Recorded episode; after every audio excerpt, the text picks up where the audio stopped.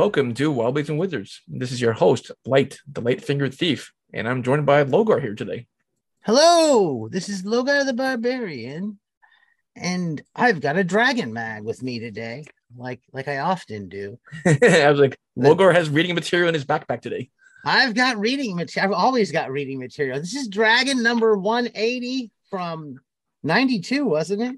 I believe so. I'm trying to find that right now. Is uh, April April of 1992. April of 92. Where were you in April of 92? Uh, I would have been playing playing role playing games in my parents' basement in Cleveland, Ohio, with my buddies, and uh, would definitely would have been into some Rifts at that time.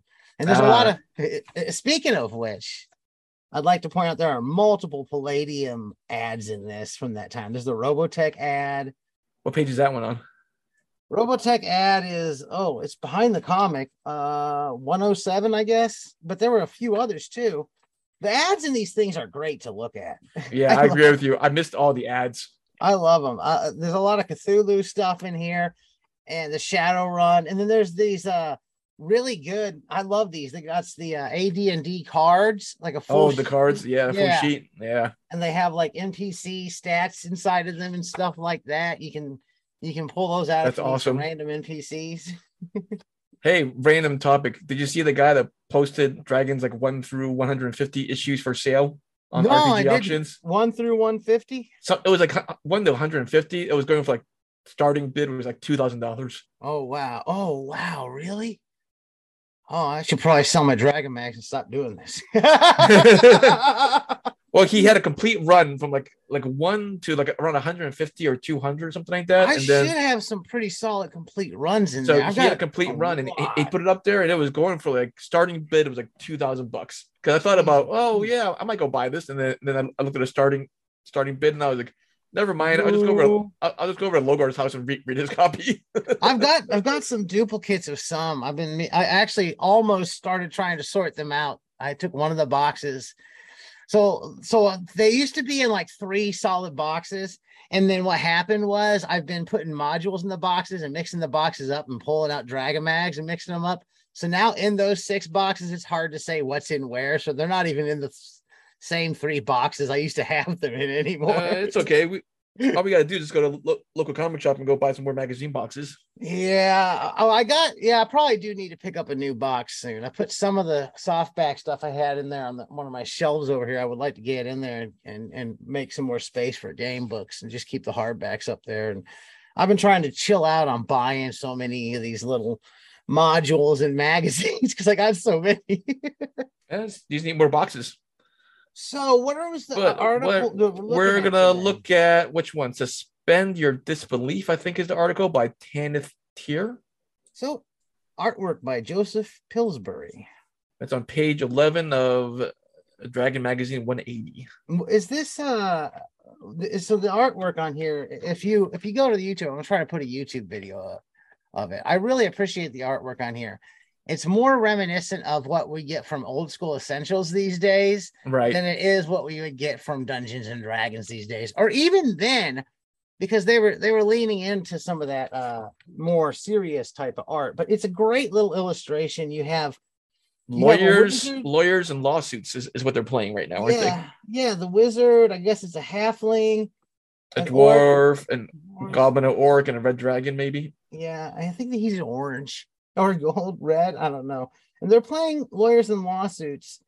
And uh, yeah, it's a pretty good picture. I appreciate it. So, Suspend Your Disbelief, I think, is an interesting article in light of gaming in the year 2022. I was going to say, we've had some very crazy years that don't make sense, but. well, the changes that have occurred in the gaming world this is coming out of a realm where people were playing AD&D and making random dungeons where you just run into random monsters and they say and how they say things kind of didn't make sense all of the time. Well, it was there wasn't a, lo- a, logical explanation for yeah. why, which, where, which I do appreciate. Because obviously, with logic, it's like okay, we're gonna have random dungeon, but then like you have a I don't know a random, random orc here and then a random cube here and a random black pudding here and all of a sudden we got a bunch of treasure it's uh you know not not as much reasoning on why things were set up that way Yeah, and it talks about like your towns and using your magic, having logical consistency, um, making your monsters more than just a monster that attacks. Like, why does this monster attack? So it's going into a lot of stuff that I feel is a mainstay of modern D and D play. Probably leaning more into concepts of story heavy stuff and the world building. Like it talks about the urban organiz- uh, organization and like, is your is your world here? like your city here is there a logical reason it could exist? Is there farms nearby? Is well, there a source know, of is agrarian? Is there a source of water like they were saying? Because you don't have water guess what? You're probably going to die. So did you like the piece about the sewage i don't oh yeah where the sewage goes and stuff like that you need to you need to be able to it was a sewage disposal there was a some article or there was an adventure they said that so the town had trapped a baby dragon that was burning all of the city's waste byproduct. So it was flaming all the sewage. But then one of the heroes ran by and freed the dragon. And guess what? The city had no longer a viable sewage system because there's no more dragon to go burn up all the poop. So they had to start paying all the clerics and magic users to go burn the poop. Man, that stinks. I tell you, that stinks for sure. so my children, my children, I could hear them cringe from the far. you know, it, it's dad jokes. We just we're, we're, recording this the day after Father's Day, so you know, dad jokes are still allowed, right? Yeah, I got a great, I got some great, a great card for my kids. I, I made me so happy. I, that card really meant a lot to me. It was, it was so sweet. I, I loved it. I'll have to read it to people or something, show it off on the internet. it was good. Anyways, anyway, so suspend your disbelief. So again, like you said, it, it, it's trying to have a little bit of a reason and logic of why things are happening within your game, right? Yeah, like so when we're talking about magic, it, it goes over magic's one of the first things that it addresses on its own after kind of laying out that we need, you know, citizens spend all their time hanging out in taverns, offering a party gold and magical treasure to defeat evil monsters who romp around. You know, they have no way of having this gold. They're just out there with a lot of gold for some reason in the middle of a desert, desolate wasteland. um, but then it goes into the magic too, and and keeping that believable and consistent. Now we're doing wild magic in my campaign, so the magic isn't going to be consistent. Right, but it's but, wild though. Yeah. So that's the consistent part is that you know it's wild versus something that's like a traditional, you know, fancy spell book or something like that. Yeah, and, and kind of having those boundaries of who can do what and, and things along those lines. It talks about NPCs and keeping the characters consistent, having logical consistency with them um in realistic modes now now we're i'm going to go into some of that stuff like with the dungeons and stuff like that. So there is there has been discussion about a lot of these things and like dungeon ecology and, and your basic ecology and setting up a sensible world. That's very much i feel not a thing that we have to express in the 21st century of not D&D. With, it's very much part of it yeah. But there's also been some pushback from osr where it's like yeah you know what what if we do just make a dungeon filled with random crap it's fun. It doesn't have to make sense. It's silly. So it kind of flies in some of the things that I feel have been said in the OSR trying to play more old school. But you're looking at uh, 92 when AD&D is coming up. The story game modules are pretty heavy at that point and getting heavier. And a lot of things are focusing more on what people might call railroady type adventure paths and things like that start becoming more dominant within the game at that point. So this is kind of a an interesting, I don't know, a marker on the timeline or something like that. I think it's a marker on a timeline. I think it's also important for our listeners to understand that you know you should play whatever style game you want to play with your gaming group. If your gaming group likes the random exploration and going into dungeons, you know, beating up monsters, collecting your treasure, that's fine. If you want to have more of a story-based objective adventure, which may end up being a little bit more railroady, I think that's fine as well too. It really depends on what your gaming group likes. I mean, within our group, I think we have players of all different styles. we all enjoy different styles of games, so I think it's fine. And I think that also when they're saying this stuff, there's an assumption that we're trying to make a super serious, heroic campaign.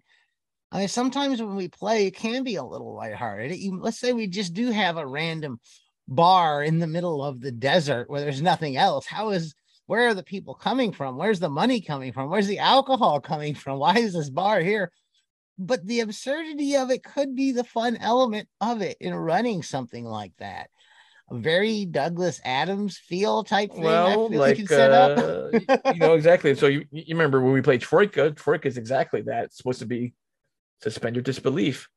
Um, I mean, there's many other games out there that have that style of play. You know, I just picked up what was it, Galaxy Goons and the Goons Guide to the Galaxy, which is supposed to be a Hitchhiker's Guide to the Galaxy type of game as well too. So you game doesn't have to be purely scientific. If it was, we spend our whole time trying to track stats and encumbrance and food and water and stuff and toilet paper. I mean, I don't know. Does Logar carry toilet paper when he goes adventuring?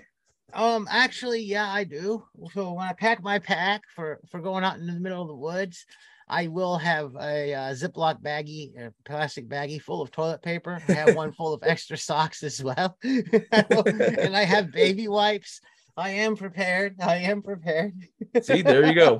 But within the gaming world, so gaming Logar, Logar the Barbarian Hyperborea, does he pack toilet paper? We just need leaves. We just need. Yeah, leaves. exactly. I think that's what happened last game, right? You were looking for some leaves to clean yourself off. So overall, I think their purpose and their point of this was saying, in order, like you, you we want to suspend disbelief because we want to believe in the magic, we want to believe in the dragons and the mystical creatures. But in order to do that, there has to be found in some kind of logic. Like there has to be some kind of like, oh, I can ground myself in the reality of the situation.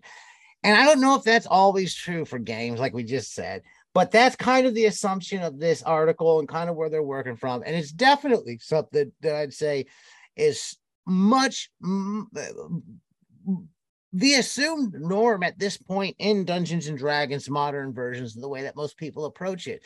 You know, the the random, just kind of silly, go and attack a monster in various places that makes no sense has been looked down upon, except for some corners in the OSR, which even some of those may not be as uh, the OSR may not be as open to just that absurd dungeon filled with random roll monsters. right. So I guess you know a question for you, having played Palladium before, where Rift slash Palladium, where some of the uh, universes and genres in there, you definitely have to suspend your disbelief. But within Palladium and Rifts, even oh. there, I think there's some science and rules to give provide structure to the game, right? I think there's a it's a different a big difference between the Palladium, like if you're playing Rifts versus if you're playing Advanced Dungeons and Dragon or any D and D. In D and D, there's a lot of modules, and people are playing existing adventures, so you got to worry about the dungeon ecologies and stuff like yep. that. Usually, they're laid out, and you're making adventures that way. In Rifts, it just it's got lots of books that describe the world, lay out what's been going on in the world, that gives the history of the world and the conflicts. It gives you background on things that happen. It gives you nothing to work with, barely at all. Every now and then you get a hook, line, sinker in running an adventure. And hook, line, and sinker is about the closest they do. They call it a hook. They, so they give you a hook, they give you a line, something to draw you in, and the sinker as how you make an adventure. But it, there's little to nothing drawn out for actually having an adventure or a pre-made adventure. So that's kind of always been in the dungeon master or the game master's wheelhouse when you're playing those games. The dms have always had to come up and figure out how that's going to work but the world around it is extremely fleshed out. So all those questions like they're saying here grounding it in reality answering how this goes or that goes the economy of it and stuff like that those things are really fleshed out for you so those aspects are fleshed out at least from a uh, a source book material structure standpoint in terms of yeah. the city the urban environment that yeah. type of thing but how about the like cities the... themselves aren't necessarily mapped out all, a lot of the time some of them are so like the adventures and how you're going to interact with the world isn't so i feel that you're kind of doing a different thing when it comes to dming or gming in that as opposed to what we do with our you know D and D games. So I'm not sure if that answers your question or not. no, I'm just curious because you know my impression of Palladium was that there's a lot of stuff that you can do that's very gonzo, and you have to suspend your disbelief in terms of how powerful you can create some of your characters and that type of stuff. So that's what I was curious about. Yeah, like there is like you can create just pull just about anything you want into it, but it's usually coming from another place or another like the Palladium the Palladium fantasy setting itself is very fleshed out, unique setting. It's very interesting. The original Palladium fantasy role playing game is a cool ass game. Magic in there is very different in good ways. I don't know how I would begin to make magic as cool in D&D as it kind of gets in the Palladium game. Like one of the things it's got some really twisted things you have to do. Like you got to be willing to sacrifice in blood sacrifices to make magic happen a lot of times. So it gets crazy. But anyhow, that's about all we got time for today. If you've enjoyed what you've heard here, please give us a positive review wherever you're listening. We're on Facebook, just search Wobblies and Wizards. Wobbliesandwizards.com is our blog. I'm on Twitter at Logar Hail Crom. I just want to take a second, real quick, to thank James, Huffa, Jim, Kyle, Michael, Cameron, Rory, Todd, Rabby, Omer, John, Mike, and Richard for your support on Patreon. We're on Patreon and we could really use the support. If you can, you can swing that, please go on over to patreon.com backslash wobblies and wizards. And as always, keep those dice rolling. And on Patreon, if you join Patreon, you hear exclusives, uh, outtakes, extra interview material, as well as joining our uh, private Discord group.